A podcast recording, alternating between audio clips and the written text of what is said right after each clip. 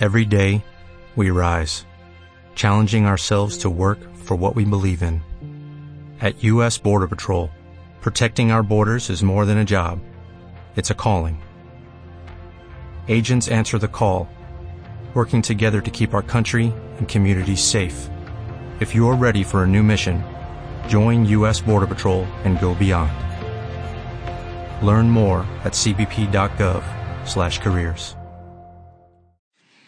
Bueno, vamos a eh, iniciar esta conferencia que la vamos a dedicar a informar sobre eh, una buena noticia acerca de las eh, afores, de cómo eh, se reducen los cobros para las pensiones a los trabajadores.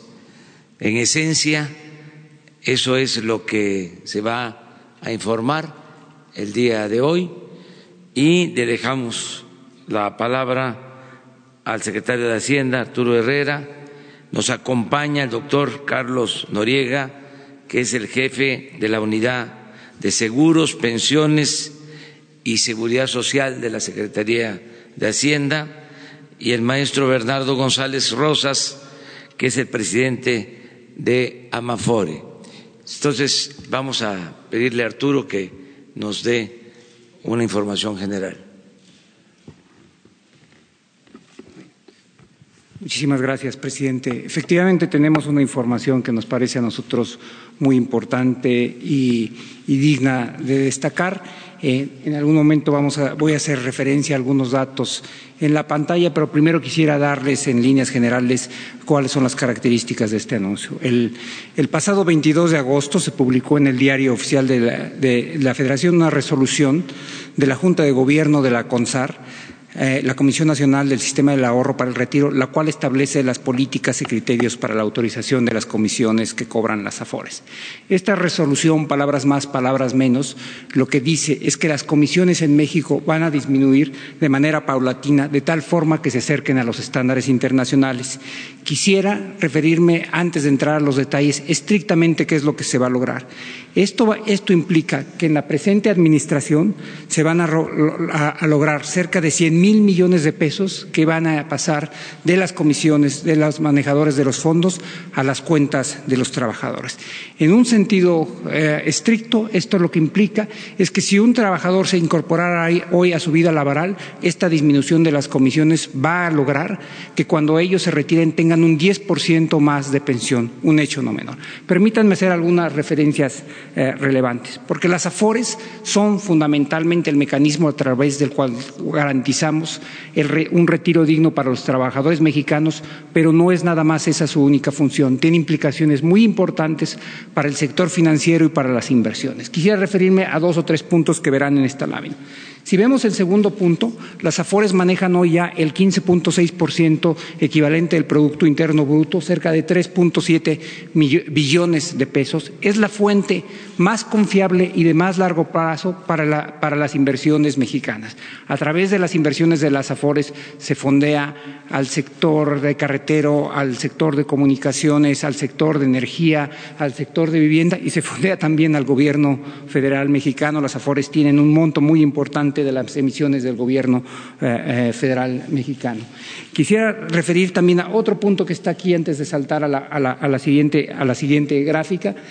Hubo retiros por 75.398 millones de pesos, lo cual quiere decir que es un sistema muy dinámico con entrada de trabajadores y trabajadores que están entrando al retiro. La siguiente, por favor.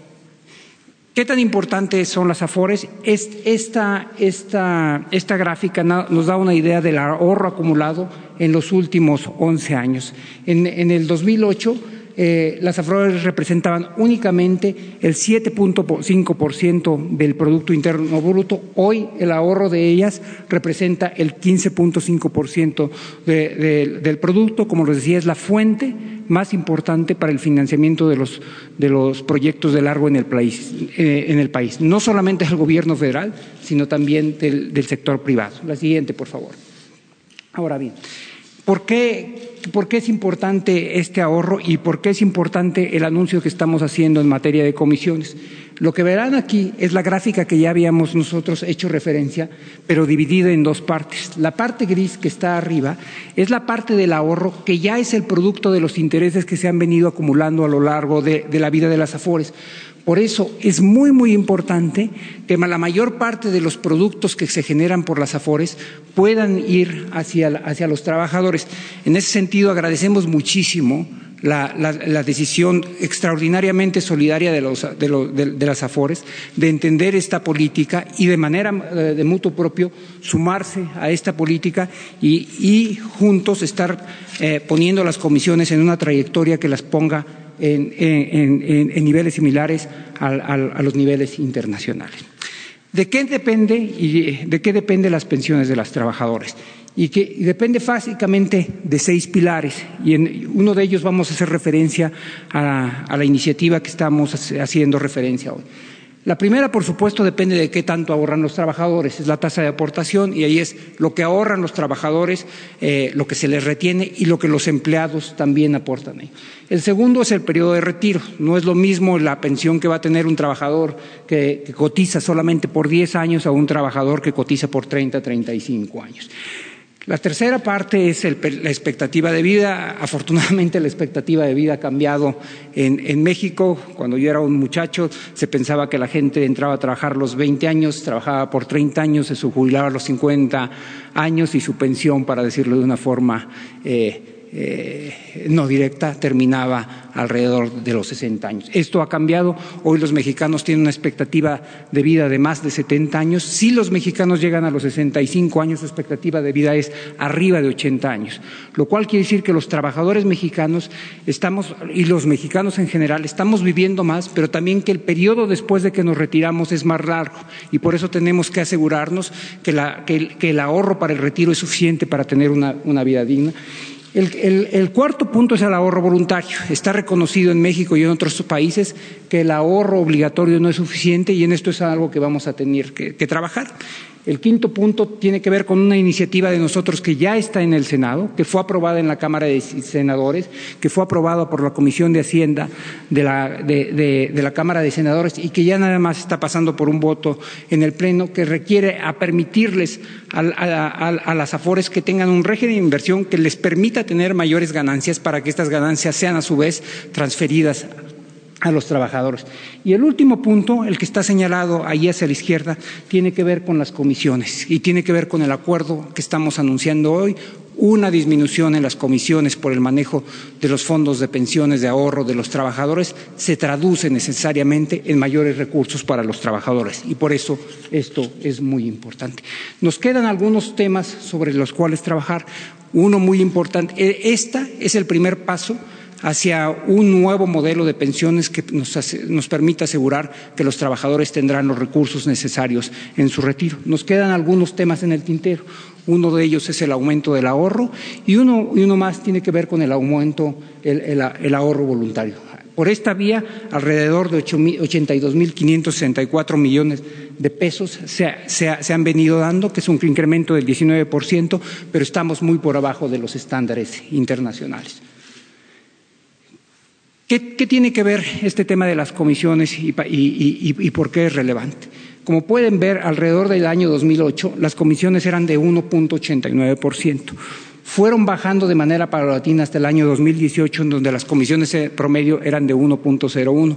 En las primeras semanas de esta, de esta administración logramos un acuerdo con las AFORES, donde se rompió por primera vez la barrera, yo diría incluso casi psicológica, del 1% parece muy, muy poco es esta caída de tres puntos base.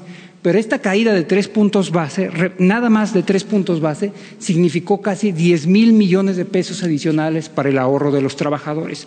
Los estándares internacionales a los que se estamos refiriendo de manera eh, un, poco, un poco laxa implicaría una caída más o menos de entre 25 y 30 a 35 puntos base, y eso representaría alrededor de 100 mil millones de pesos más para los trabajadores mexicanos. Eso quiere decir que una disminución en las comisiones se traduce necesariamente en un aumento de las pensiones de los trabajadores.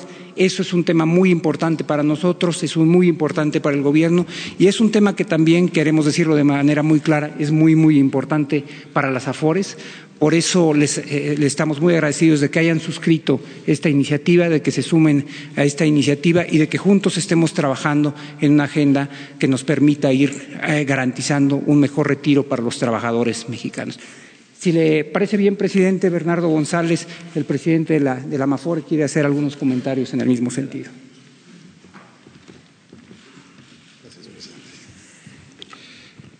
Muy buenos días, señor presidente, señor secretario de Hacienda y Crédito Público, eh, al doctor Carlos Noriega Curtis, jefe de la Unidad de Seguros, Pensiones y Seguridad Social de la Secretaría, al presidente de CONSAR, el doctor Abraham Vela, a los directores generales de las administradoras de fondos, medios de comunicación, señoras y señores. Agradecemos mucho, señor presidente, la oportunidad que nos da de acompañarlo en esta conferencia de prensa, así como el trabajo que hemos realizado con el equipo de la Secretaría y de CONSAR con el cual hemos logrado establecer un diálogo honesto y muy franco eh, que solo puede ser en beneficio de los trabajadores de México. En nombre de las administradoras de fondos de ahorro, quisiera expresar además nuestro reconocimiento a las acciones que ha emprendido eh, su administración para mejorar las pensiones de los mexicanos, como es en particular la puesta en marcha de la pensión universal para adultos mayores, así como también la iniciativa a la que ya hacía referencia el secretario de Hacienda para mejorar las inversiones y los intereses que le podemos generar las AFORES a los trabajadores mexicanos en nuestro país. Como le señaló el secretario Arturo Herrera, las AFORES hoy representamos el segundo intermediario financiero más importante en el país eh, y el principal inversionista institucional que tenemos en México. Hoy en día, ya lo decía el secretario, el sector administra 15% del Producto Interno Bruto a través de 64 millones de cuentas. Esto quiere decir 64 millones de trabajadores que en algún momento abrieron una cuenta por eh, estar con un empleo formal. Por ello, las AFORES representamos para millones de personas el primer contacto con el sistema financiero. En este sentido, el sistema de cuentas individuales que hoy tenemos eh, sin duda creemos que es la mejor alternativa para incrementar las pensiones de los mexicanos, así como coadyuvar con el gobierno que haya finanzas públicas sanas, pero también para promover la tan necesaria educación financiera de los mexicanos. El sistema de ahorro para el retiro genera un círculo positivo, sin duda, porque con los recursos podemos llevar a cabo proyectos productivos, mejorar la infraestructura de nuestro país, generar empleos, contribuir al crecimiento y, por supuesto, a la estabilidad de México. Es decir, con el ahorro de todos los mexicanos podemos ver a cualquier estado de la República que vayamos los proyectos que se están financiando con los recursos de los trabajadores, vivienda de interés social, proyectos de energía renovable, eh, carreteras, parques industriales, entre muchos otros. Señor presidente, desde la creación del sistema hace 22 años, las AFORES hemos trabajado para mejorar la operación, nuestros servicios, la inversión y el rendimiento del ahorro para el retiro de los trabajadores. Prueba de esto es que las comisiones que hemos cobrado han disminuido en más del 90% desde que se creó el sistema. Eh, y además hemos generado rendimientos como los que ya señalaba el secretario, de más del 11% en términos nominales al año o 5% real, esto es si quitamos el efecto de la inflación. Las pensiones finalmente en nuestro país eh, queremos, perdón, las administradoras de, pensiones eh, queremos hacer y comparecemos aquí con usted, presidente, para hacer este compromiso. En el gremio coincidimos con el planteamiento de mejorar las pensiones de los trabajadores y queremos expresar que las AFORES nos sumamos decididamente al compromiso de su administración por alcanzar un sistema de pensiones con estándares internacionales en beneficio de los trabajadores mexicanos.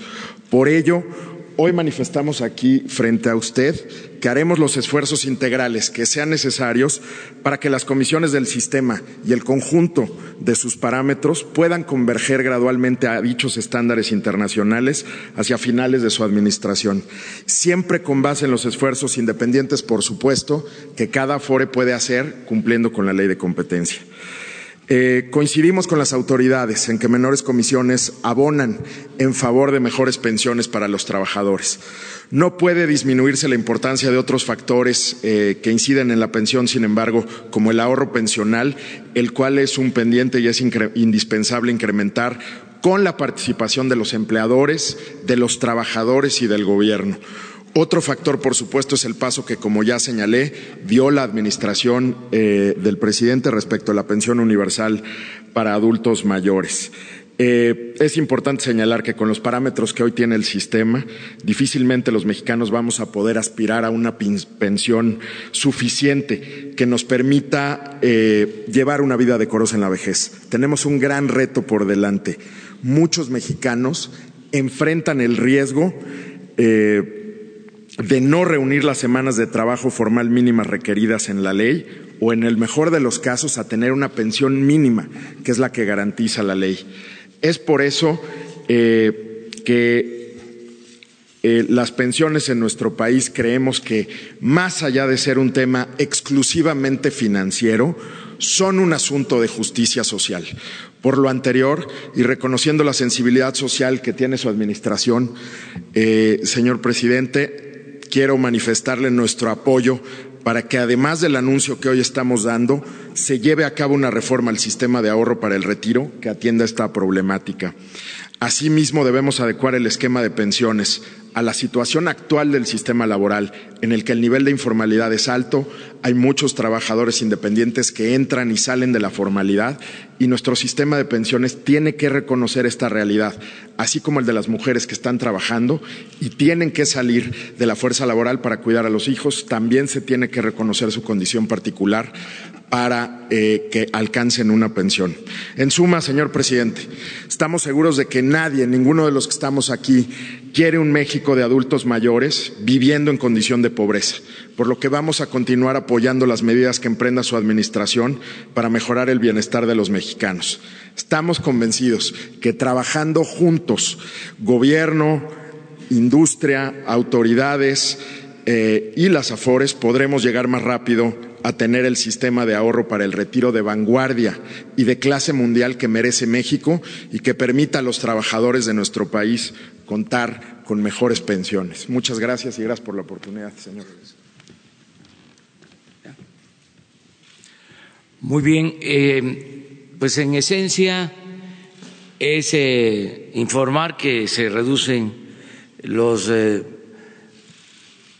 márgenes, lo que tiene que ver con las comisiones, que esto se está pensando llevar a cabo hacia adelante, no solo ahora que ya eh, hubo esta disminución, sino proyectar una disminución eh, a lo largo del sexenio para que se nivele el cobro de comisiones con estándares internacionales. Según em, se sabe, em, todavía estamos arriba de estándares internacionales. Y como queremos la globalidad en todo, queremos que eh, se logre estandarizar eh, el cobro de las comisiones. Ese es el objetivo y voluntariamente los que administran las AFORES están dispuestos a ir eh, en ese camino y lograr ese propósito. Lo segundo es decirle a los trabajadores mexicanos que eh, están seguros eh, sus ahorros para sus pensiones. En el tiempo que nosotros estemos aquí, eh, van a tener aseguradas sus eh, pensiones, que no hay nada que temer. Esas eh, pensiones, esos ahorros son sagrados y los respalda el gobierno de la República. Y tercero, tenemos que buscar hacia adelante sin afectar a los trabajadores eh, el que eh, puedan aumentar los fondos para el retiro de los trabajadores. Es decir, que puedan eh, recibir los trabajadores al término de su vida laboral una pensión justa. Eso va a requerir de un tratamiento especial, de un análisis sobre cómo hacerle para que, como aquí se ha dicho, los trabajadores no reciban eh, pensiones limitadas, sino pensiones justas. Esas son las tres cosas que queríamos dejar de manifiesto. Agradecerles mucho por eh, esta participación para ir eh, juntos y fortalecer este sistema de pensiones. Vamos a abrir eh, la sesión de preguntas y respuestas. Adelante. Les invitamos a los este, Buenos días, señor presidente. Buenos días, señor secretario de, y funcionarios. Yo quisiera preguntarle. Organizaciones de pensiones que nos que vean cómo es de interesante esta conferencia. Que seguramente todo va a ser sobre las afores, van a ver. Estuvieron ahí. Buenos días. Urbano Barrera, del diario Ovaciones, señor presidente, buenos días, buenos días a todos. Yo quisiera preguntarle. Eh, Ayer se hablaba de que se iba a entrar a un, a un periodo de inversión masiva, y aprovechando que está el secretario de Hacienda, eh, preguntarle si ya tiene usted diseñado, ya tienen diseñado un paquete de incentivos fiscales para los empresarios que, que decidan este, aportar su, capital y cómo cuidar que se respalde al, al trabajo formal, ¿verdad? Para que se pueda cotizar y pueda influir los, los recursos, ¿verdad? De mayor este, medida, adicional a las medidas que se puedan vía reforma hacer para los trabajadores que entran y, salen. Esa sería la, la, primera pregunta. La segunda, señor presidente, ayer también se hablaba de que estábamos en una primera fase y que había que transitar a la otra, a la otra fase de, si bien ya no hay corrupción o se está trabajando muy fuerte en no tolerar la corrupción en el primer nivel, ¿Cuándo tiene pensado usted entrar a ese segundo nivel, donde la sociedad se ve afectada por, eh, por los cobros indebidos, por la corrupción, por las trance, ventanilla? ¿Cuándo va a entrar a esa etapa? Y si en ese programa tiene usted contemplado lo que hizo cuando era jefe de gobierno, eh, apoyarse con, con personal encubierto, que gente que vaya a verificar que se está trabajando bien, que no se está incurriendo en corrupción, tiene contemplado al personal encubierto. Gracias, señor. Sí. Tú contestas la primera. sí. Eh, sí. Primero, efectivamente, nuestro país necesita más inversión. Nuestro país tiene niveles de inversión relativamente bajos comparados con, con América Latina. Invertimos alrededor del 23% del PIB. De esa parte, esa parte incluye tanto la inversión pública como la inversión privada. La inversión pública es todavía muchísimo mayor con respecto a estándares internacionales. Invertimos solamente el 2.9% del PIB. Entonces, ¿qué tenemos que hacer en ese sentido? Primero tenemos que cambiar la composición del gasto mexicano, dirigirlo cada vez más a gasto de inversión, y eso ya lo estamos haciendo de este año. El incremento en el, eh, el más importante fue en el gasto de Pemex, donde el, aumento fue entre el 30 y el, el 40% en términos, en términos reales. Lo segundo tiene que ver eh, con, con, la inversión del sector privado. Y ahí yo estaría de desacuerdo en, una, eh, eh, en un supuesto implícito de tu, de tu pregunta, y es que para que haya inversión privada no necesariamente se necesita de incentivos fiscales. Para que haya inversión privada lo que necesitamos es oportunidades en el país y nuestro país tiene un potencial enorme. Necesitamos tener un entorno macroeconómico estable y el presidente ha hecho múltiples referencias a un compromiso tanto por tener eh, nuestra contribución a mantener un tipo de cambio estable, inflación estable y finanzas y finanzas públicas sanas. Pero también se requiere de otra cosa, el que para, además de que existan proyectos que sean eh, prometedores, se necesite fuentes de financiamiento para esos proyectos.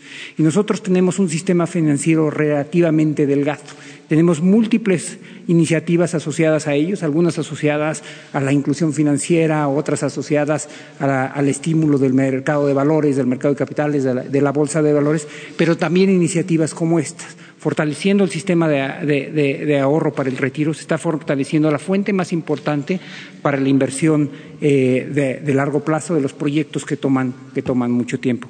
Si, si le parece bien, presidente, hago dos referencias eh, más adicionales a las.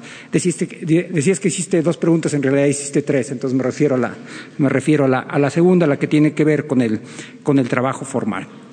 Eh, Primero es un tema de oportunidades y por eso nosotros tenemos que generar las condiciones para que haya oportunidades en el país.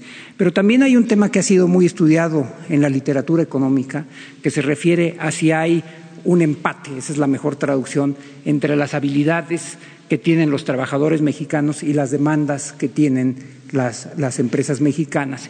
Y en México se ha encontrado que hay una brecha.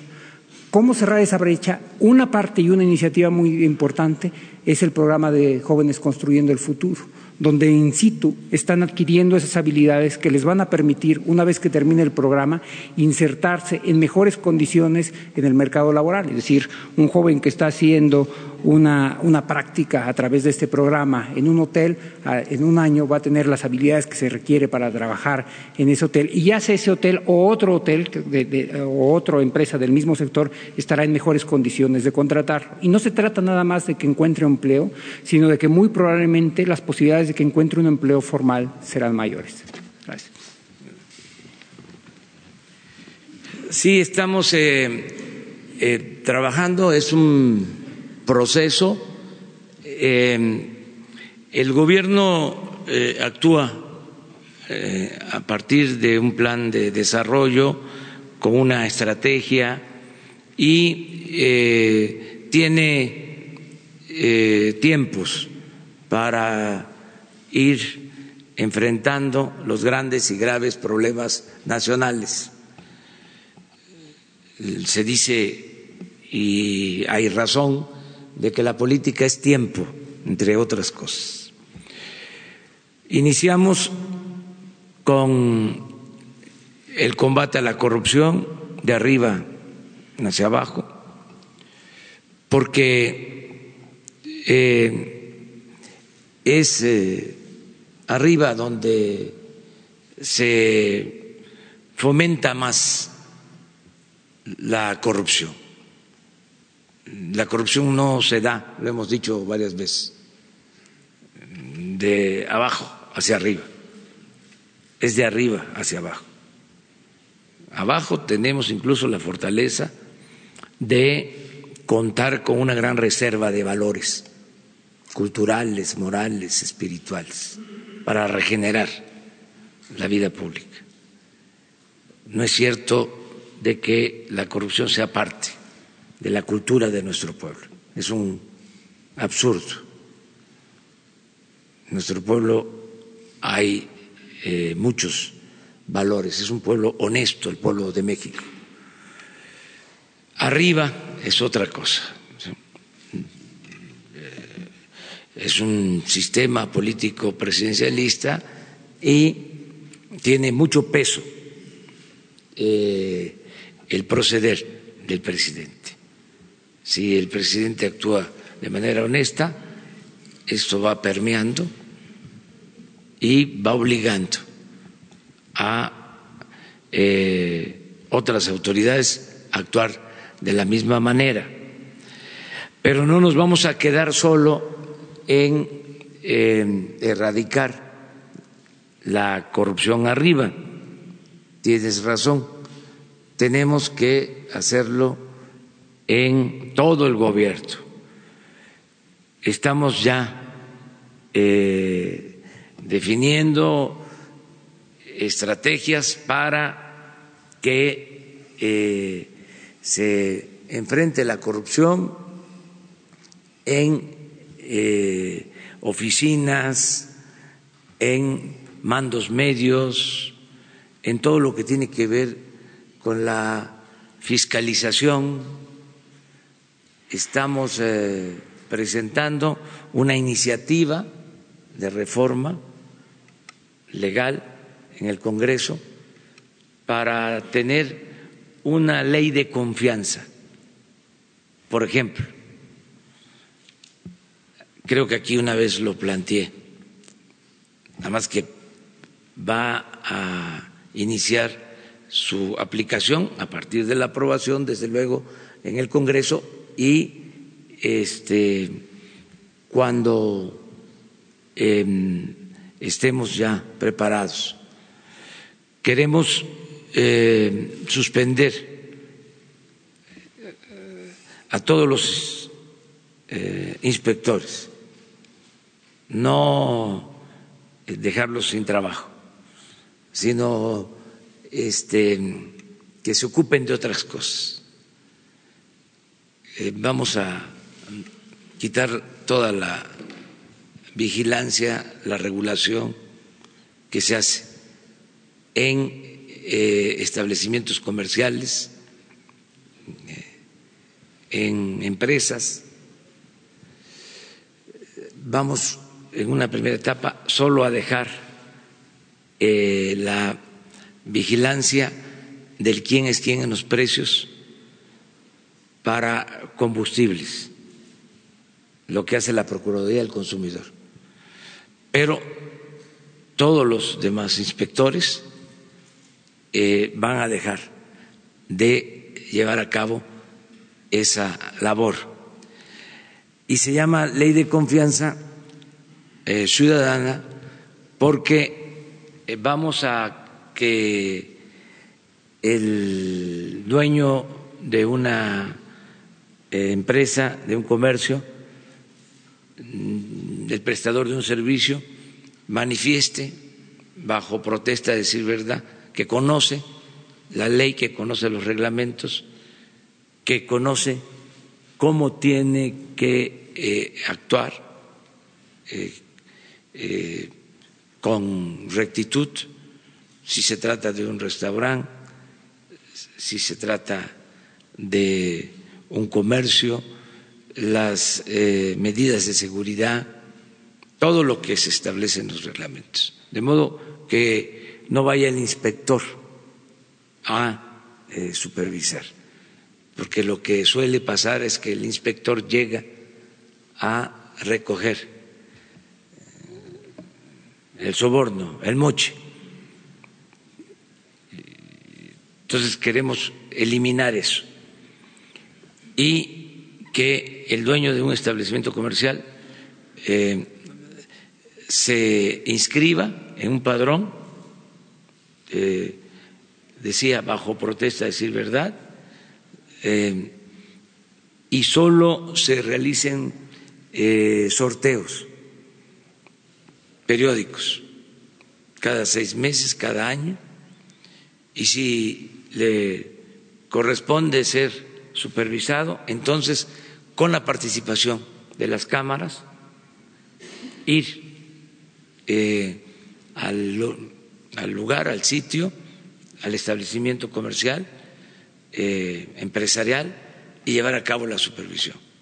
Si em, actuó con rectitud, con integridad, si dijo la verdad, eh, se le da un certificado de buen comportamiento, como un buen ciudadano. Si mintió, pues aplica la ley y ya queda este em, enlistado para ser supervisado permanentemente. Entonces, esto va a ayudar mucho, porque estamos hablando de economía, estamos hablando de salud, desde luego de comercio, de medio ambiente, de todo lo que tiene que ver con eh, la inspección en las calles. Una medida, entre otras. Y desde luego, eh, no tolerar la corrupción, no permitirla, cero eh, corrupción.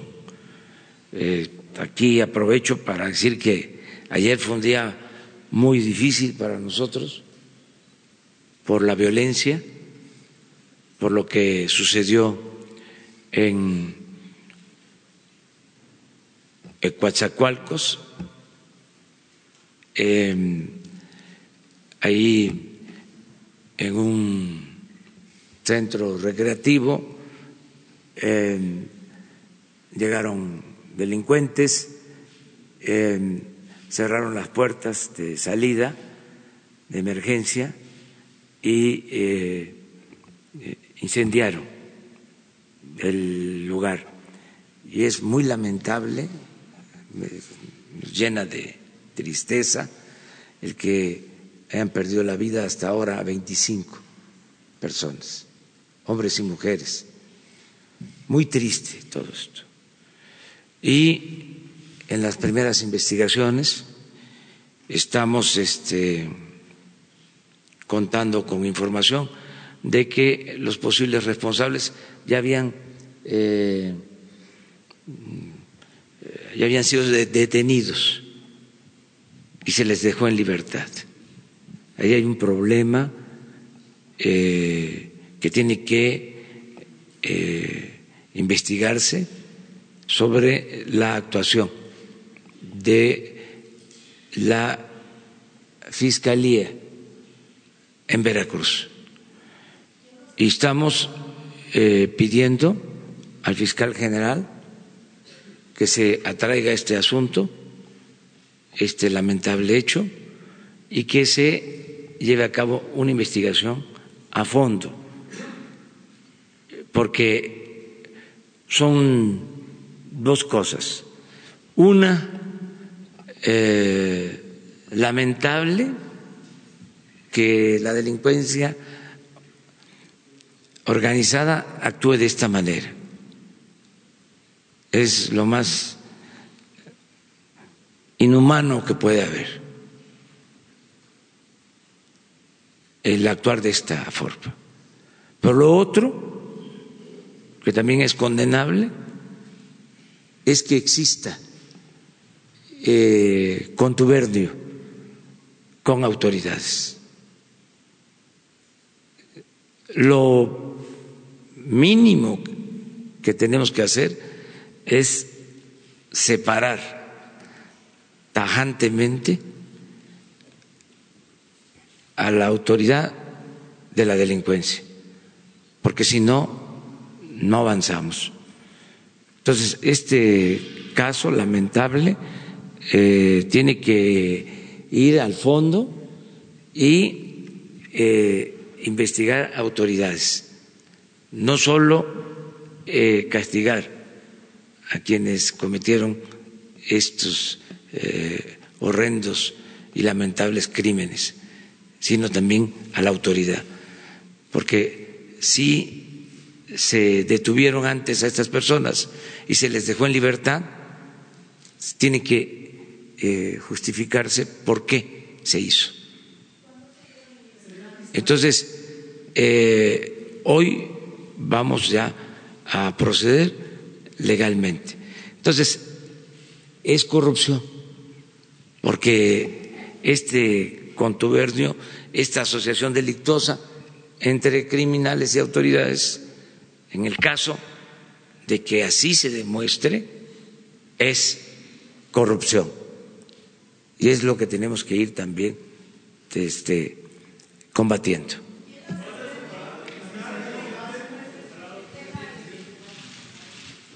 Pero no quiero que nos salgamos de lo de... Todavía, si hay alguna pregunta sobre, sobre, el tema. A ver, sobre el tema. Eh, gracias, buenos días a todos. Pero, pero el tema de Afores. De Afores, sí, claro. Sí, de acuerdo. Eh, ¿Qué tan arriba estamos de los estándares internacionales en cuanto a cobro de las comisiones? ¿Y cuánto tiempo, dicen, bueno, que a lo largo del sexenio, pero cuánto tiempo sería lo ideal en alcanzar justamente este estándar internacional? Y si han pensado tanto los representantes de las AFORES como las propias autoridades del gobierno federal en alguna estrategia, pero de veras efectiva, que funcione, para impulsar al trabajador al ahorro voluntario, porque es una práctica pues que no se hace, que es muy pobre, la verdad, ¿no? Esas irán sobre el tema. Y si, presidente, preguntarle sobre lo de Cuatza, que es lamentable. ¿Cuánto tiempo tenían de haber salido estas personas, los presuntos responsables? Y si se podría considerar este ataque como un acto de terrorismo. Muchas gracias. Muy bien, eh, empiezo con la parte de de los niveles de ahorro. Como vieron en México estamos eh, ligeramente abajo del, del 1%. Eh, probablemente el país que tiene el sistema de ahorro del retiro más avanzado de América Latina eh, es, es, Chile, que, por cierto, y sirve como una referencia, manejan el 60% del PIB en ahorro, es decir, tienen niveles cuatro veces superiores al, al mexicano, lo cual nos hace llevar a la segunda parte de tu pregunta. Eh, eh, estos fondos en, Chile son el resultado, yo diría, de dos o tres cosas diferentes. Una, que empezaron antes que nosotros en el proceso, pero también que hay aportaciones voluntarias y, obligatorias superiores. Y ese claramente es uno de los retos en términos del ahorro voluntario, del ahorro obligatorio, nosotros vamos a tener que explicar muchísimas cosas. Eh, esto parecería desde el punto de vista teórico uno de los temas más fáciles de resolver, porque cuando un trabajador ahorra hoy, de cualquiera de las dos formas, en realidad es un consumo diferido es un consumo que no hace hoy, pero que lo va a hacer de hecho cuando lo necesita más. Y parecería ser un tema muy sencillo, pero en realidad en la práctica en México y en la mayor parte de los países ha sido un tema extraordinariamente complejo.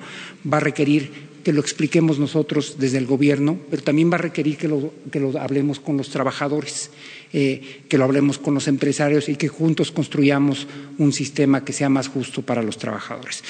Eh, nuevamente, para regresar a tu primera pregunta, en Chile los niveles deben estar en promedio como alrededor del 65%, 65-70%, lo cual quiere decir que a lo largo de, eh, de 60 70 puntos base, quiero decir, es 0.7 de un, de un punto porcentual, lo que quiere decir que a lo largo de cinco años una cantidad equivalente más o menos a 30, 25 puntos base en México estaría disminuyendo de manera homogénea. Lo que va a haber del otro lado son dos cosas para que las, las, AFORES puedan ir disminuyendo sus comisiones, tienen que ser más eficientes y eficaces y eso es a lo que ellos se han venido uh, comprometiendo. También en la medida en que el sistema va creciendo, el costo por administración por cuenta va, va disminuyendo. Entonces estas dos cosas se van componiendo una con la otra. Bueno, sobre lo mismo y yo contesto después. Isabel Arvide, buenos días, señor presidente. Resulta que si la edad de retiro, y no me dejará mentir el señor secretario, con quien tiene Afore está en 65 años y para su gobierno la edad de un adulto mayor es en 68 años. Resulta también que usted encabeza una generación, nuestra generación de adultos mayores, que no va a poder retirarse porque usted no va a tener afore, no tiene tampoco seguro social, no tiene nada. Y yo sí creo en los más de 45 años que ha trabajado, ¿no? Entonces, mi pregunta es, no solamente cómo va a poder retirarse usted, sino cómo vamos a poder retirarnos toda esta generación que nació 48, 49, 50, 51, 52, que ya está, ya es un problema de ahorita. ¿Y dónde está la cultura de protección a estos adultos mayores, trabajadores, y estamos hablando de un presidente, de un mesero, de un periodista, exactamente igual, que existe en otros países y no existe en México. Y me refiero a volver a ser sujetos de crédito, porque ahora no le dan a usted un, un préstamo. Bueno, a usted a lo mejor, pero no a nadie que tenga 65, 66, 67 años puede comprar un departamento. No tiene un crédito, no es sujeto de crédito, no le dan un préstamo.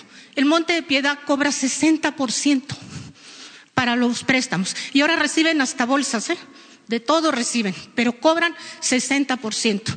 Entonces no hay una ayuda para renta, no hay medicinas, pañales, señor, todo lo que se va a necesitar. Entonces mi pregunta es, ¿Cómo logra usted y toda su generación que no tuvimos afores, que no completan las semanas con un solo empleador, porque ni usted lo tuvo ni muchos lo tuvimos, que nos pusieran el seguro social? ¿Cómo nos retiramos? Eh, primero quisiera empezar con la aclaración. El presidente sí tiene Afore. Este, lo afiliamos aquí mismo hace algunos meses. Su Afore es el pensionista. Este, entonces sí está contribuyendo a su, a su, pensión, de, a su pensión de retiro. Pero no dejas de tener razón.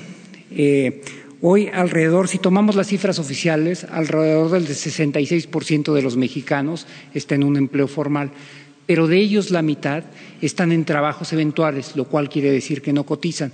Para todo efecto práctico, alrededor del 35, 36, 37% de los, de, los, de los trabajadores mexicanos están cotizando de manera formal. Entonces, tenemos un problema con las otras dos terceras partes. Y ese es el, problema que enfrentamos hoy, en el 2019. Eh, un trabajador que, como tú señalabas, tiene 65 años, o pensemos en un trabajador que tiene 75 años, que entró a trabajar hace 55 años.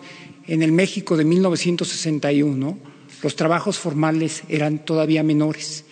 Pero ese trabajador probablemente estuvo contribuyendo toda su vida a la actividad económica de este país y se retiró con una pensión pequeña o con una pensión baja. Y como los sistemas de pensiones no están atendiendo a esos tipos de trabajadores, no porque no quisieran trabajar en un empleo formal, sino porque el México de los 50, de los 60 no ofrecía esos empleos, es por eso que está el, programa de pensión universal para los adultos mayores. Es el reconocimiento de que aun cuando los sistemas formales los estamos construyendo ahorita, todavía tenemos una deuda con, una gran parte de los trabajadores mexicanos que a lo largo de su vida no tuvieron esta, esta, esta oportunidad. Pero esa es también la razón por la que tenemos que fortalecer este sistema, porque apostarle a tener eh, sistemas de ahorro sólidos y robustos no es resolver el problema de hoy, es resolver el problema de 20, 30, 40 años, cuando los jóvenes que hoy tienen 20, 25 años se estén retirando. Es muy fácil tratar de, dar la vuelta a un problema que no nos va a tocar a nosotros, lo responsable es que lo estemos atendiendo desde ahora. Mira, este, es muy importante, Isabel, lo que planteas. Em, lo ideal eh, sería que em, nosotros logremos eh, establecer en la práctica lo que se conoce como estado de bienestar, que el mexicano tenga eh, seguridad desde que nace hasta que muere. Ese es un ideal, se ha convertido en realidad en países europeos. Yo creo que después de la Segunda Guerra Mundial es eh, el acontecimiento más importante que han logrado los gobiernos europeos. Eh, desafortunadamente, ahora, con las nuevas políticas, se fue desmantelando eh, el estado de, bienestar, no en todos los países, en los países nórdicos se mantiene y es eh, pues un seguro de vida porque al llegar a una determinada edad ya se cuenta con una pensión suficiente, se haya eh, laborado en una empresa o no. Cuando se llega a una edad ya se tiene una pensión y se tiene el derecho a la salud, a los mínimos de bienestar. Ese es un ideal. Podemos ir hacia allá y estamos este, pensando en esa utopía, esa bella utopía que se pueda convertir en realidad. Va a requerir tiempo porque va a depender de que tengamos, desde luego, una administración pública eficiente y honesta, porque eso eh, ya lo tendríamos si no hubiese imperado por tanto tiempo la corrupción. Pero pueden decir, este, eh, no se puede financiar, suelen decir algunos técnicos, no todos, los que no tienen dimensión social. Vienen los eh, actuarios y hacen las llamadas corridas y quiebra el gobierno. No tienen fondos. Nada más que es cosa de hacer cuentas, ¿no? Nosotros eh, tuvimos, por ejemplo, dos sexenios con ingresos petroleros como nunca en la historia y eh, ingresos que no obtuvieron otros gobiernos y todo eso se fue por el caño de la corrupción o se desperdició. Entonces, eh, sí se puede, teniendo un buen gobierno, eh, manejando con eh, responsabilidad las finanzas públicas, eh, sin corrupción, sin derroche, sin gastos superfluos, o sea, y si se añade a esto crecimiento económico. Si logramos que haya crecimiento económico, entonces pues va a aumentar la recaudación, vamos a tener finanzas públicas fuertes y vamos a tener excedentes para poder financiar el estado de bienestar. Es un proceso. Yo les pongo un ejemplo. Nosotros estamos entregando pensiones a ocho millones de adultos mayores, en efecto de 68 años en adelante para toda la población. Y este a propósito mira lo que tengo yo aquí.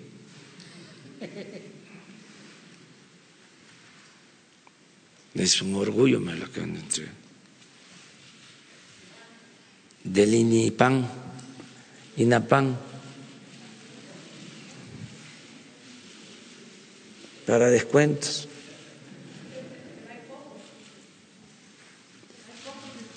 Sí, por eso, pero.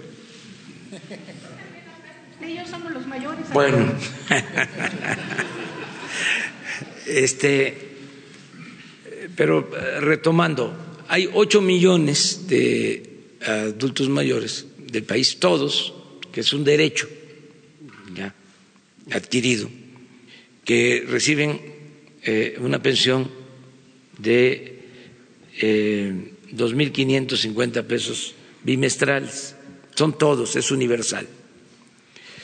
Esto significa una inversión que no gasto de 110 mil millones de pesos. Se puede decir, es bastante, sí, porque eh, se aumentó al doble, más del doble porque antes era la mitad y no era universal. Eh, no se le daba pensión adicional a los que ya estaban pensionados del ISTE, del seguro o en Pemex o en las Fuerzas Armadas, en fin. Ahora es universal, pero son 110 mil millones. Si nosotros eh, aumentáramos esta pensión tres veces, eh, significarían 350 mil millones de pesos. Y ya estaríamos eh, con un promedio de 1.5 salario mínimo. En una familia, si son dos adultos mayores, ya es un ingreso que les permite eh, salir adelante. ¿no? Eh, sí se puede hacia adelante, independientemente de eh, la pensión por el trabajo. Esto puede constituir un complemento, es una de las formas para garantizar hacia el futuro que eh, se tenga un mejor ingreso, independientemente de dónde viene, sino que los mexicanos, por haber nacido o quienes estén viviendo en este país, tengan ese derecho.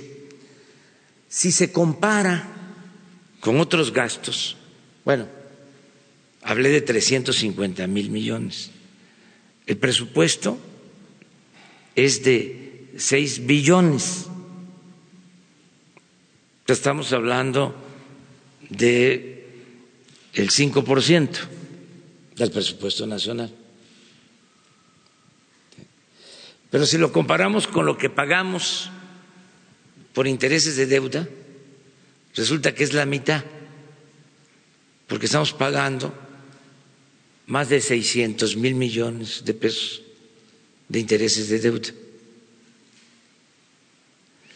Y si lo comparamos con pensiones en el presupuesto, pues es eh, todavía pues, menos lo que se necesitaría, porque estamos destinando alrededor de 800 mil millones de pesos del presupuesto para pensiones y jubilaciones. Entonces, sí es posible, no hay que descartar. Desde luego, eh, sin eh, gastar más de lo que se tiene de ingresos, con disciplina eh, financiera, fiscal, administrativa, se puede. Entonces, vamos a ir hacia allá y aquí lo importante pues es que existe este compromiso. Imagínense si se está cobrando un punto por la administración de eh, las pensiones, por el, el pago a las afores y en otras partes es punto siete, logramos eso, pues es un ahorro considerable, ¿no? Que eso es lo que queremos agradecerle a todos los administradores de las AFORES que tengan esa voluntad. Y lo otro, decirle a los eh, ahorradores, a los trabajadores mexicanos, que eh, están garantizadas sus pensiones, no hay ningún problema.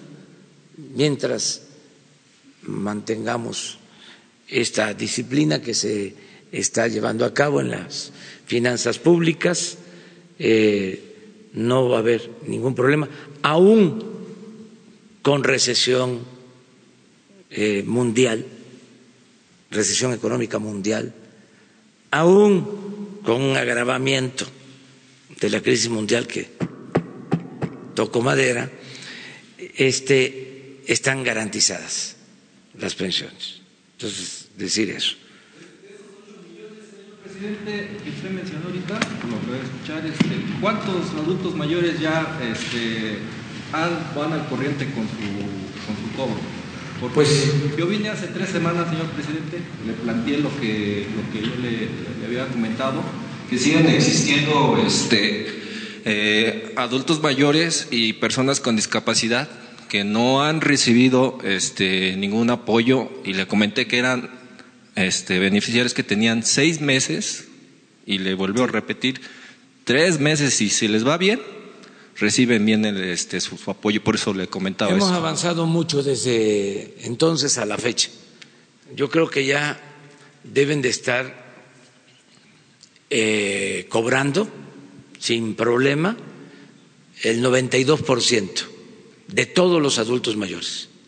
Se les va a respetar su retroactivo. El, por ahí hay, hay, hay, hay, este, beneficiarios que están comentando eso. Se lo comento porque, le vuelvo a repetir, yo, yo comparto información relacionado con, Sí. con, sus, con sus programas. Sí, se, está, se está viendo, pero es 92%. Esto lo voy a informar el domingo. Voy a dar los datos. Exacto. Muy bien. Sí, eh, buenos días, presidente. Eh, del tema de Coatzacoalcos, yo le quiero preguntar, también hubo un asesinato terrible de tres niñas en Ciudad Juárez. Vamos, siguen ocurriendo pues estas eh, tragedias.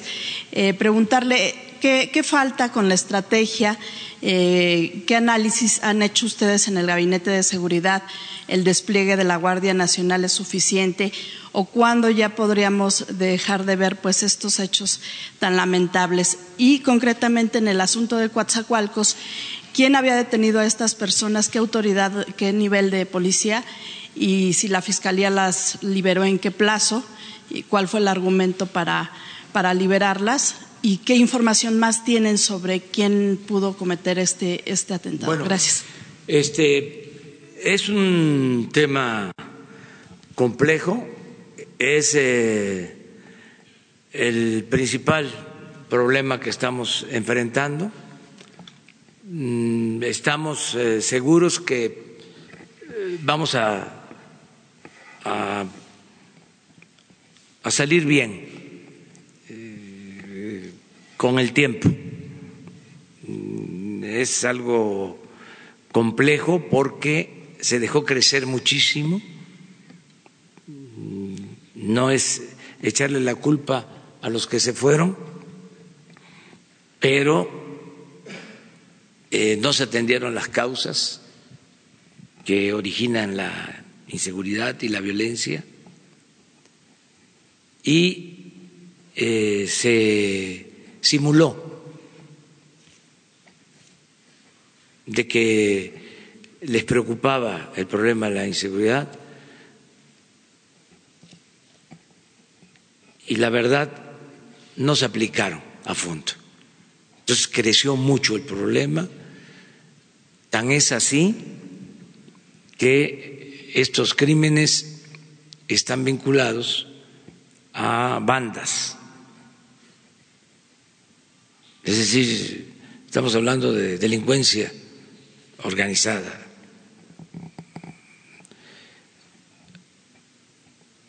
No eh, es que haya crecido eh, solo eh, el homicidio o el robo en general. Estamos hablando de estos actos llevados a cabo por bandas criminales que se fueron este, creando durante el tiempo. Si nos vamos a los orígenes, estamos hablando de jóvenes de familias desintegradas que nunca fueron atendidos. Este es el fruto podrido de la política económica que se impuso, de la política de pillaje que prevaleció durante mucho tiempo. A veces no se mide cuánto se desintegró la familia y es un hecho de que hubo un problema grave en todo este periodo de desintegración familiar. Se mide cuánto creció la economía, se mide, bueno, cómo creció la delincuencia, cómo creció la corrupción, pero cómo eh, se produjo la desintegración de las familias, eso no se eh, mide ni se tomó en cuenta el daño que se estaba eh, haciendo. Entonces, ese es el origen del problema. Entonces, es una descomposición, el aumento en el consumo de drogas. Entonces, lleva tiempo este, resolver esto. Lo vamos a eh, resolver. Estamos trabajando con ese propósito. Eh, parte del problema es que se dejaron autoridades no aptas ni honestas. Eh, la crisis de México también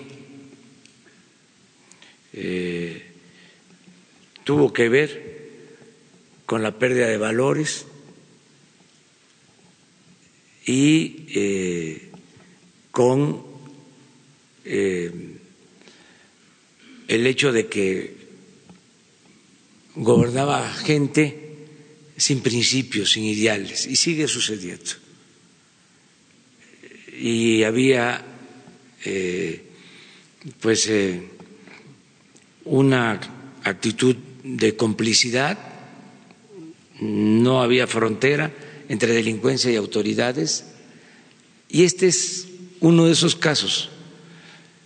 De acuerdo a la información que tenemos, y eso va a corresponder a la Fiscalía investigarlo, que estoy hablando de eh, un presunto mm, delito de complicidad. Eh, la Marina detuvo al que eh, se le acusa también eh, presuntamente de haber participado en este crimen. Detuvo la Marina a esta persona y lo dejaron en libertad en la Fiscalía General en el mes de julio. Y ya habían antecedentes sobre casos parecidos. Entonces, por eso se va a hacer la investigación, la estamos solicitando. ¿Usted eh, considera que la Fiscalía está ligada con la corrupción? ¿Es, cómplice del crimen? ¿La mm. estatal? ¿El fiscal estatal? Se tiene que eh, investigar, pero eh, existe ya una investigación también eh, sobre esta fiscalía y eh, sin eh, hacer juicio sumario, porque eso va a corresponder, repito, a la Fiscalía General, debe de investigarse este asunto y atraerse y finalmente, presidente, no sé si le llegó ya una carta del gobernador de Tamaulipas. Él acusa de que los integrantes de la Guardia Nacional son muy pocos los que se designaron para Tamaulipas y que es el Estado el que está cumpliendo con esta función. Si se va a reunir con él y qué, respondería. Mañana se va a reunir con él el secretario de Seguridad Pública y también lo está haciendo el secretario de la Defensa. Lo van a buscar para que haya un trabajo coordinado, porque también hubo actos violentos en Nuevo Laredo el día de ayer, lo mismo, y pues hay que actuar de manera coordinada.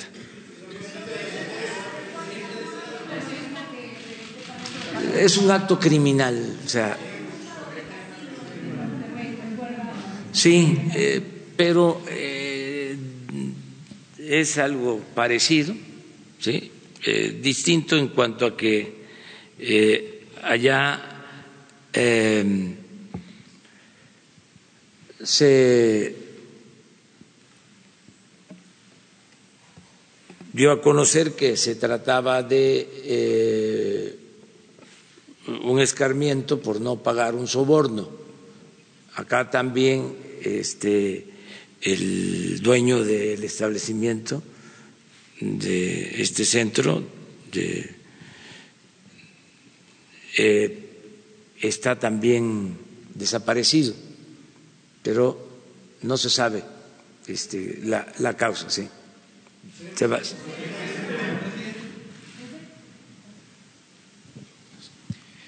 Eh, buenos días, señor presidente, señor funcionario, Carlos Montesinos de la Hoguera.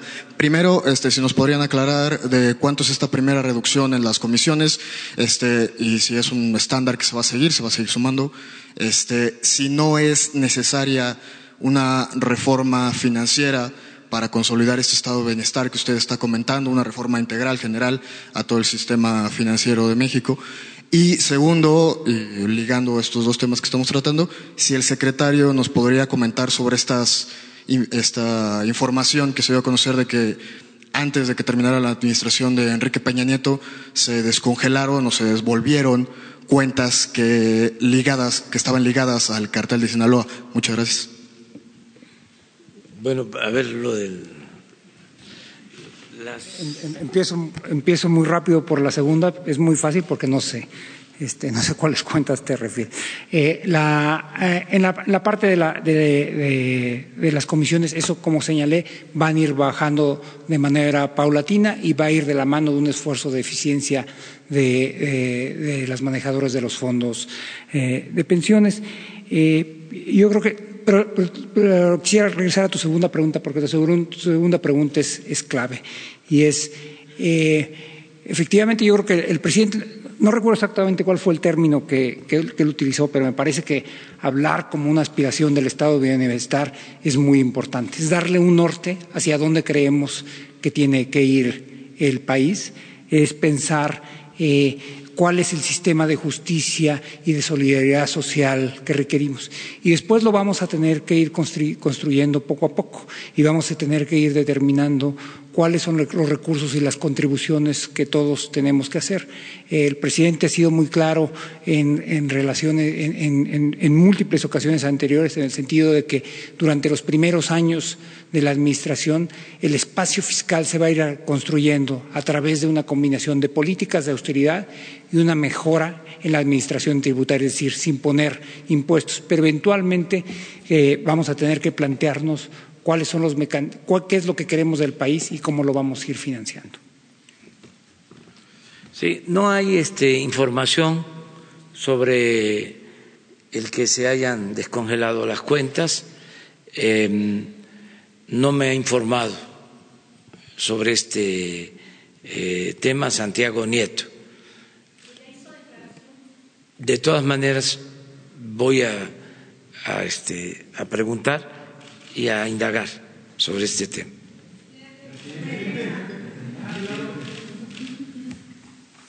Gracias, presidente. Alfonso Bárcenas, Cadena Raza. Preguntar sobre el tema de la inseguridad. ¿Realmente usted cree que su gobierno cuenta con el respaldo tanto de la autoridad judicial como de los gobernadores? Porque sabemos que no es únicamente responsabilidad del gobierno federal de la seguridad. Hay un diálogo eh, completo, sincero con esas autoridades para poder llevar a cabo esta, esta guerra contra el crimen organizado. Y también no cree usted que el Poder Judicial en un futuro pudiera ser una piedra en el zapato para que realmente se lleve a cabo la transformación o la cuarta Gracias, presidente. Mire, este, nosotros buscamos eh, trabajar de manera coordinada. Lo hacemos con todos los gobiernos y no hemos tenido problemas mayores. En el caso de los gobernadores. Y eh, es nuestra obligación trabajar de manera coordinada más cuando se trata de la seguridad de los ciudadanos. Entonces vamos a procurar eh, seguir con lo mismo. En el caso del Poder Judicial, ellos están haciendo ya una labor de limpia, porque en efecto eh, hay jueces, eh, magistrados que han otorgado protección a delincuentes. Esto está demostrado. Lo importante es que ya el Poder Judicial está actuando.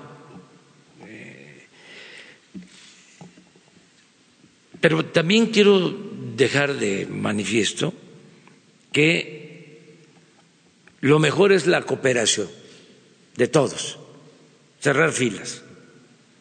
Pero si eso no se diera por cualquier circunstancia, de todas maneras, nosotros podemos. El gobierno federal puede y vamos a garantizar la paz. Lleva un tiempo, ya lo dije, porque estaba muy podrido todo mucho, mucho, muy podrido. Eh, no había fronteras entre delincuencia y autoridades. Y es un proceso de limpia, pero es una garantía el que no tengamos nosotros relación ni compromisos con grupos de intereses creados. Esa es una garantía. Yo nada más tengo un amo, que es el pueblo de México. Ningún grupo, por poderoso que sea, por eh, criminal que sea, va a estar eh, por encima del interés general, del interés de la nación, del interés del pueblo. Entonces, vamos a ir poniendo orden, lleva tiempo, se va avanzando, estamos atendiendo las causas, lo que nunca se había hecho, se abandonó por completo a los jóvenes, eh, se apostó a querer resolver el problema solo con medidas coercitivas, con el uso de la fuerza y pues eso no dio resultado. Entonces ya hay una estrategia distinta, completamente distinta. Hay quienes este, quisieran que regresáramos eh, a lo de antes, ante estos hechos lamentables, quisieran, a ver, ya, este, gracias, este, represión generalizada, masacres. No, no. Vamos a tener las causas eh, y vamos a que no haya corrupción, vamos a que no haya contubernio entre autoridades y delincuencia y eh, se va a castigar a los responsables no hay protección ya, no hay impunidad para eh, quienes cometen crímenes.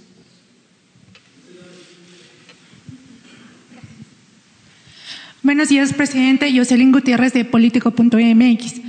Para preguntarle cuál es su reacción frente a la postura del diputado del PT, Óscar González Yáñez, el cual promueve una iniciativa para regular los medios de comunicación. Cabe mencionar que la misma bancada del partido y la Secretaría de Gobernación se deslindó totalmente de esta de esa propuesta. También para preguntarle, este, sabemos que usted asistirá a la plenaria de los senadores de Morena. Eh, ¿Planea darle algún jalón de orejas por las peleas que se han suscitado en los últimos días o qué mensaje les ofrecería en este caso? Gracias. Bueno, sea que lo primero yo soy este partidario de la libertad de expresión, no creo en la regulación, creo, lo, como lo sostenía Sebastián Lerdo de Tejada, que la prensa se regula con la prensa. O sea, no tiene que haber censura, tiene que haber libertad absoluta. Aquí también aprovecho, porque tengo que ir este, contestando, ¿eh? Eh, es mi oportunidad. Aprovecho para decir que no tuvimos absolutamente nada que ver en la salida de Televisa de Loret de Mola. Para que quede claro. ¿Asegura su papá, Rafael Loret de Mola, que usted tuvo una, un contrato con Televisa para que saliera por mil millones de pesos? No es cierto. Este, lo quiero dejar así de manifiesto. Nosotros nunca eh, le hemos pedido a un director de un periódico, al dueño de una estación de radio, de televisión, que censure a un periodista. No solo eso, ni siquiera este, le hemos pedido, como se dice coloquialmente, frías a nadie en medios de comunicación. Porque también se puede dar el caso de que vengan a vender favores. Lo que diga mi dedito. Nada. Este, que quede esto eh, totalmente claro. No somos iguales. Nosotros tenemos principios, tenemos ideales y lo que estimamos más importante en nuestra vida es la honestidad. Entonces, aprovecho para eh, aclarar. Pero me preguntaste otra cosa. Le pregunté sobre su asistencia a la plenaria de los senadores de Morena, si usted planeaba darle un jalón de orejas. No. Pues. No, eso no. No, plan, el mensaje que va a darles Voy a hablar con ellos, nos vamos a reunir con diputados y senadores. Voy a aprovechar, les adelanto, para entregarles eh, una carta a los que son eh, militantes de Morena, para fijar mi postura, porque yo soy militante de Morena con licencia y ahora eh, hay procesos de elección en Morena y quiero dejar en claro, primero, que nosotros luchamos muchos años para que no se usara al gobierno eh, a favor de ningún partido. Fue una lucha este, de siempre. Em, nos hicieron mucho daño porque la elección no era libre, no era limpia y se metían los gobiernos. Entonces nosotros no podemos actuar de la misma manera. El gobierno no va a intervenir en lo que corresponde a las elecciones en Morena ni en ningún partido. Sí. Es más, el gobierno no va a intervenir en procesos electorales. No se va a utilizar al gobierno ni el presupuesto del gobierno y los servidores públicos del gobierno que participen van a tener que renunciar.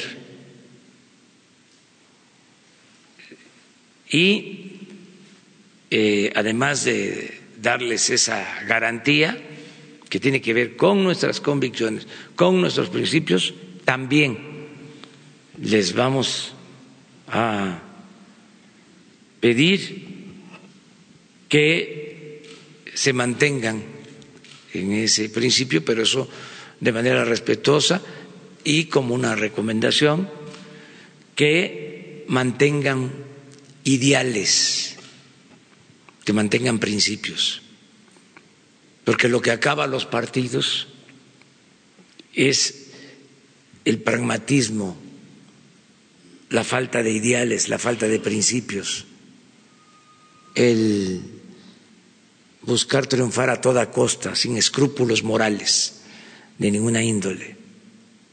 Eso es lo que acaba a los partidos, la ambición del poder por el poder. Entonces, que se ponga siempre por delante el, interés general, el interés de la nación. Es muy lamentable que partidos que surgen defendiendo causas justas terminan muy mal. Eh, yo, si el partido que ayudé a fundar, Morena, se echara a perder, este, no solo renunciaría a él, sino este, me gustaría que le cambiaran de nombre, que ya no usaran ese nombre, porque ese nombre eh, nos dio la oportunidad de llevar a cabo la cuarta transformación de la vida pública del país. Entonces, no se debe de manchar ese nombre.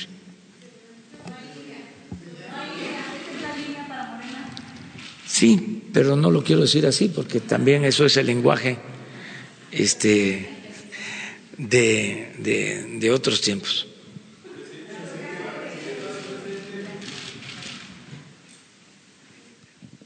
Gracias, señor presidente. Sandra Aguilera, del Grupo Larsa Comunicaciones.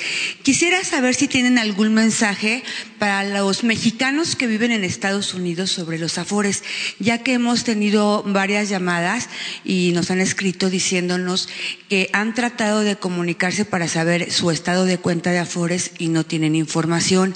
Además, han acudido a los consulados y tampoco tienen nada que decirles. Quisiéramos saber si ustedes han pensado en ellos. Gracias. Bueno, para todos los trabajadores mexicanos tenemos eh, distintos medios de comunicación, tanto eh, las aplicaciones de teléfono como el ISAR, con el cual pueden eh, contactar a la AFORE y pedir información. Pero además no solo eso, sí estamos trabajando con, con, remesadoras y desde hace tiempo también con las autoridades, con CONSAR, para permitir pues que los eh, paisanos que están en el extranjero puedan mandar dinero a una Afore, eh, ya sea que la hubieran abierto previamente a salir del país o que pudieran abrir una cuenta para, para ahorrar hacia, hacia, adelante. Y pues con estos mecanismos de enviar dinero eh, con las remesadoras, también eh, se han trabajado este, este tipo de alianzas. Pero para cualquier duda o, consulta que tengan los trabajadores mexicanos en el exterior, podríamos, eh, podrían utilizar nuestros canales de acceso como el ESAR, el, el, el, las líneas telefónicas y por supuesto este, las aplicaciones móviles que también se pueden descargar. Lo, lo que pasa es que ellos han dicho en varias ocasiones que no tienen, no les contestan el teléfono o llaman luego también a los bancos y les piden que vengan, que estén presentes y en el consulado pues tampoco les dicen nada. Entonces a lo mejor también hay que verificar un poquito las aplicaciones, tal vez sean nuevas, ¿no? Claro, este, sin duda, digo, te, habría que ver los casos específicos en donde están teniendo problemas para darle seguimiento, pero también tenemos una relación muy cercana con la Conducef, que a veces recibe ese tipo de, de incidencias y nos la comunican y estamos trabajando juntos para tratar de atender eh, pues las preocupaciones de los, de los trabajadores. ¿no? Gracias. Gracias. Bueno, vámonos con una más. Allá, la compañera. Presidente, buenos días, buenos días a todos. Ayer el ingeniero Carlos Slim afirmó que el futuro dirá si se construye el aeropuerto de Texcoco. ¿Usted descartaría ese futuro? Eso por un lado. Y estamos cerca del segundo aniversario de los sismos que afectaron al país eh, en 2017. algunos lugares parece que no ha pasado el tiempo. Eh, ¿Cómo va en la reconstrucción? ¿Cómo les dejaron la reconstrucción y cómo han avanzado ustedes? Muchas gracias. Sí, mire, eh, les informo, aunque voy a pedir que el secretario de Comunicaciones les eh, dé más detalles, ya se concluyó la liquidación con todas las empresas que tenían contratos en el, el aeropuerto de Texcoco. Ayer se terminó, se finiquitó ya el tema. Todas las empresas. Y cumplimos con el compromiso que hicimos de eh, hacernos cargo de bonos, de actuar con responsabilidad, de no afectar a ningún inversionista y cumplimos también con el compromiso de no quedar a deber ni un peso a eh, los constructores. Ya se terminó con eso. Estamos hablando de eh, cientos de contratos que se resolvieron sin acudir a instancias judiciales. Que un trabajo de eh, conciliación, de mucho diálogo, ahorramos y vamos a ahorrar más, mucho más. Yo calculo que se va a resolver el problema de la saturación del actual aeropuerto y nos vamos a ahorrar en tres años más de cien mil millones de pesos, porque estamos creando el sistema eh, aeroportuario de la Ciudad de México que incluye la rehabilitación del actual aeropuerto, que ya no se va a cerrar, como era el proyecto original. Se está rehabilitando, se está modernizando el actual aeropuerto. Ya estamos eh, rehabilitando para usarlo a plenitud el aeropuerto de Toluca, que se había dejado de usar, y es un buen aeropuerto.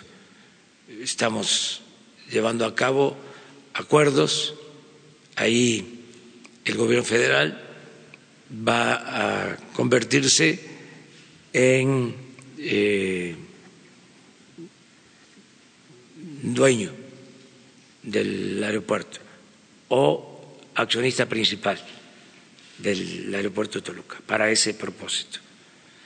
Y lo tercero es que va el aeropuerto Felipe Ángeles en la base aérea militar de Santa Lucía. Va, a pesar de la lluvia de amparos, este, vamos a construir el aeropuerto en Santa Lucía. Entonces, de esta manera, eh, con mucho menos dinero, con eh, menos eh, problemas, con más calidad, porque no se va a, hundir ninguno de los aeropuertos como se iba a hundir el de Texcoco, pero ya no quiero meterme en esas cosas. Este, vamos a rescatar el lago de Texcoco y vamos a mejorar el servicio. Entonces ya, ayer precisamente me informaron sobre este asunto y le voy a pedir al secretario de Comunicaciones que les eh, amplíe sobre este tema. Agradecer también a los empresarios de eh, los gasoductos volver a agradecerle a Carlos Slim, a todas las empresas, porque fue un buen acuerdo el que se logró el día de ayer. También llevó tiempo, eh, muchas horas de negociación, pero se llegó a un acuerdo y se evitó ir a tribunales internacionales.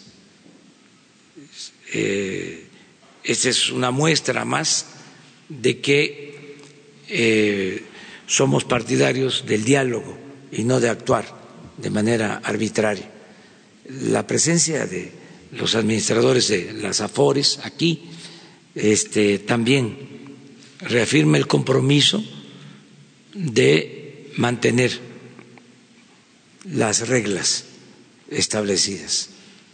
No hay este, ninguna eh, modificación que pueda significar eh, un cambio eh, que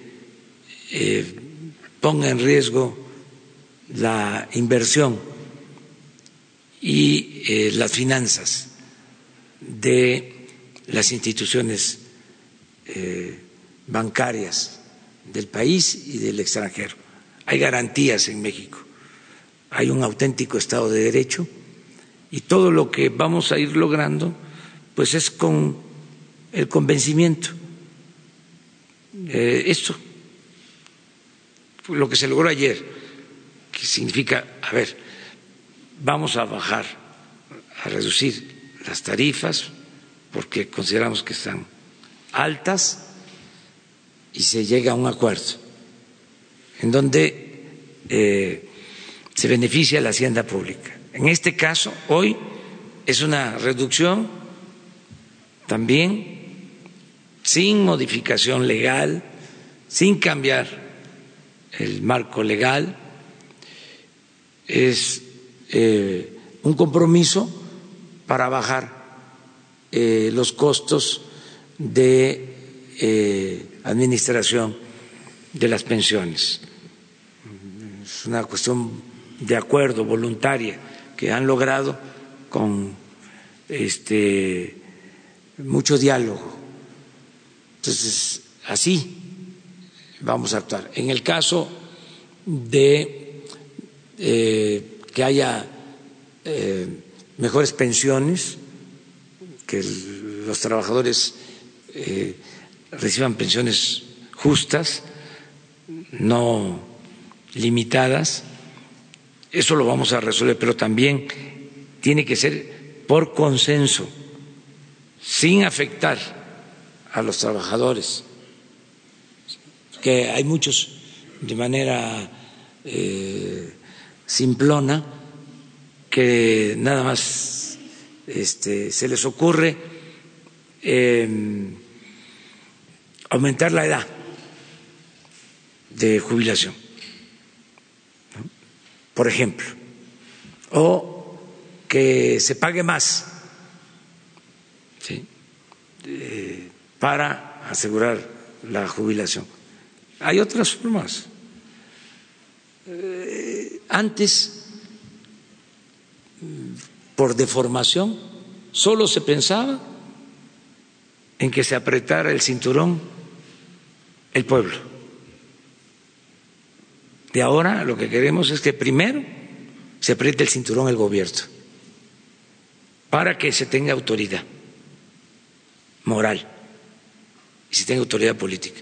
Si el gobierno administra bien el presupuesto, si no hay corrupción, si hay austeridad, si hay eficiencia, va a poder decir, ahora este, necesitamos el apoyo del sector empresarial, de los mismos trabajadores, pero dando el ejemplo.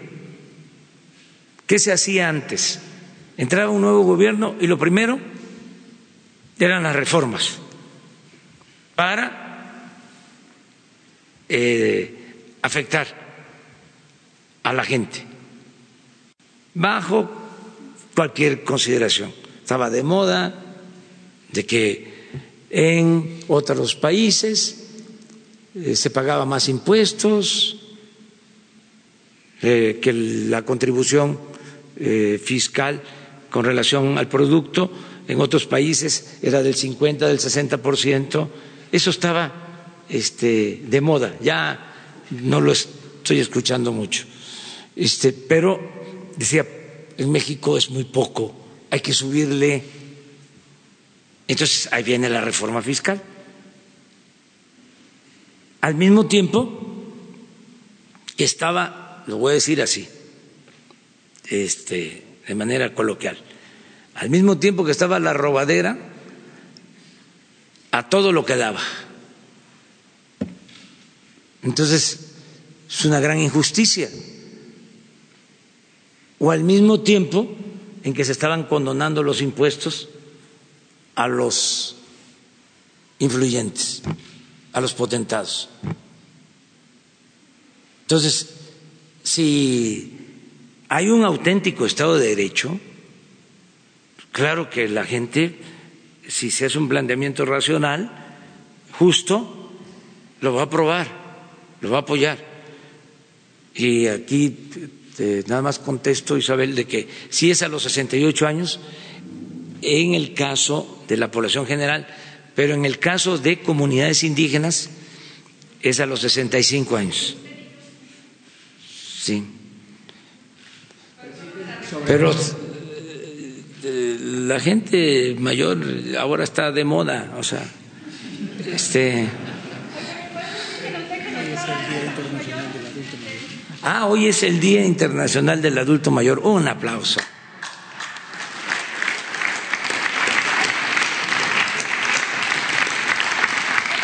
Bueno, muchas gracias.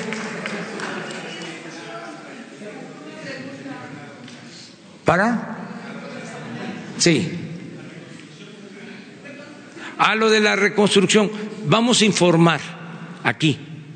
Ya se está preparando el informe eh, para eh, informarle al pueblo de México sobre cómo vamos en el programa de reconstrucción.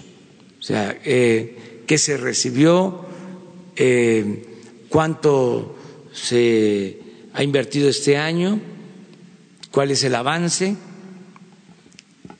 qué tenemos pendiente. Vamos a informar. Eh, lo vamos a hacer la semana próxima, aquí. Va a estar eh, Román Meyer, que es el responsable de la Secretaría de Desarrollo Urbano, y David Cervantes, que es em, especial el responsable de eh, todo el programa de reconstrucción. Sí, vamos avanzando. Vamos avanzando. Para el director de eh, las AFORES, el señor Bernardo González, por favor. Eh, ya han explicado ampliamente cómo se ha mejorado el manejo del ahorro y, obviamente el beneficio que tendrán los trabajadores que tienen AFORES. Eh, sin embargo, yo podría decir que los programas o los eh, contratos que tienen es 10 a 1 en contra de los trabajadores, ya que durante 22 años las AFORES han manejado contratos, pues hay que decirlo, ventajosos. Y prueba de ello es que en los últimos 10 años las AFORES han ganado más o menos 400 mil millones de pesos, mientras que los trabajadores apenas si pueden jubilarse con el 20 o el 30% de su salario al momento de que lo hagan. En ese sentido, quisiera saber si ustedes están en la disponibilidad de que los 3.3 billones de pesos que están en la FOR y que representan el 14.5 o 6% del, del Producto Interno Bruto, podrían invertirse en, proyectos de palanca de desarrollo para el país que beneficien verdaderamente a los trabajadores, al Estado y, por supuesto, a ustedes. Gracias por la pregunta. Mira, eh, respecto de las utilidades que comentabas, ¿no? Yo creo que ese es un, un tema tenemos que hacer un mejor esfuerzo como, como administradoras de fondos de ahorro para, para, estar cerca de la gente y para explicarles muy bien lo que hacemos.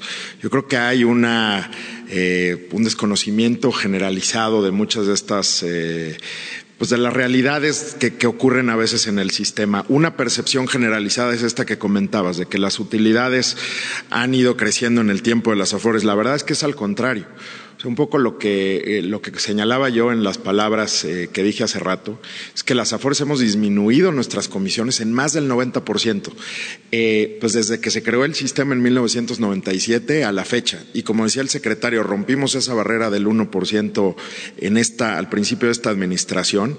Y yo creo que es difícil ver algún otro servicio financiero que en tan corto tiempo haya disminuido tanto sus comisiones. Respecto de las utilidades, a veces se ha dicho que las utilidades eh, han crecido.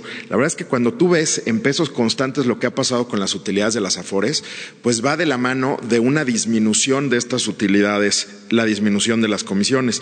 Entonces, en realidad hemos tenido en los últimos seis años, por ejemplo, han disminuido las utilidades de las AFORES en casi 15%. Y esto va de la mano de un incremento en los costos regulatorios del 51%. Son en, los últimos diez años los costos que han enfrentado las AFORES en materia de regulación, de sobreregulación, es del 51%. Entonces, ¿cuál es el acuerdo que estamos trayendo aquí? Por supuesto que estamos haciendo un compromiso de buscar eficiencias, pero las vamos a hacer, como lo dijo bien el presidente de la República, a partir de dialogar y de encontrar dónde están esos espacios para generarle valor al trabajador mexicano, para generar que la pensión sea más alta. Y esto es disminuyendo la regulación y, por supuesto, nosotros siendo mucho más eficientes en, en los costos. Pero es nuestro deber y vamos a hacer una campaña de veras muy fuerte. Eh, pues de veras aprendiendo de usted, señor presidente, que hay que estar cerca de los trabajadores para explicar el sistema, para explicar por qué existen las AFORES, cómo funcionamos, por qué tiene mucho valor para las finanzas públicas del país y para la composición eh, poblacional de México el tener un sistema de cuentas individuales. Nos van a ver muy pronto eh, recorriendo eh, los estados, empresas y universidades explicando todas estas cosas. Gracias. El proyecto ya está, también comentaba, ¿no? Tú a cualquier estado de la República que vayas, ahí están las obras de infraestructura, hospitales, eh, eh, escuelas, que se construyen con eh, los recursos de todos los mexicanos. Nos volvemos inversionistas, el principal inversionista institucional en el país, gracias a los ahorros de los trabajadores. Eso genera empleo, genera crecimiento económico y la tan deseada inversión que necesitamos y que ayer comentaban en esta conferencia de prensa también los empresarios. Gracias, gracias, presidente. Bueno, nos vemos este, mañana, mañana este, platicamos.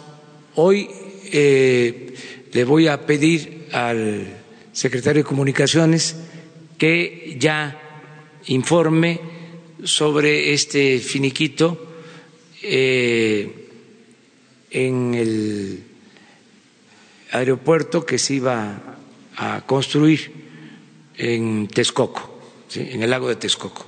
Entonces van a informarles el día de hoy. Muchas gracias. Las las obras que quedaron pendientes. Yo vivo en el estado de Texcoco, en el estado de municipio, y quedaron algunas obras. Este, Antes era estado, Texcoco era importantísimo, o sea, sigue siendo importante. Sí, este una metrópoli cultural. Sí, este, les va a informar el secretario. Es un plan general que tenemos para eso. Muchas gracias.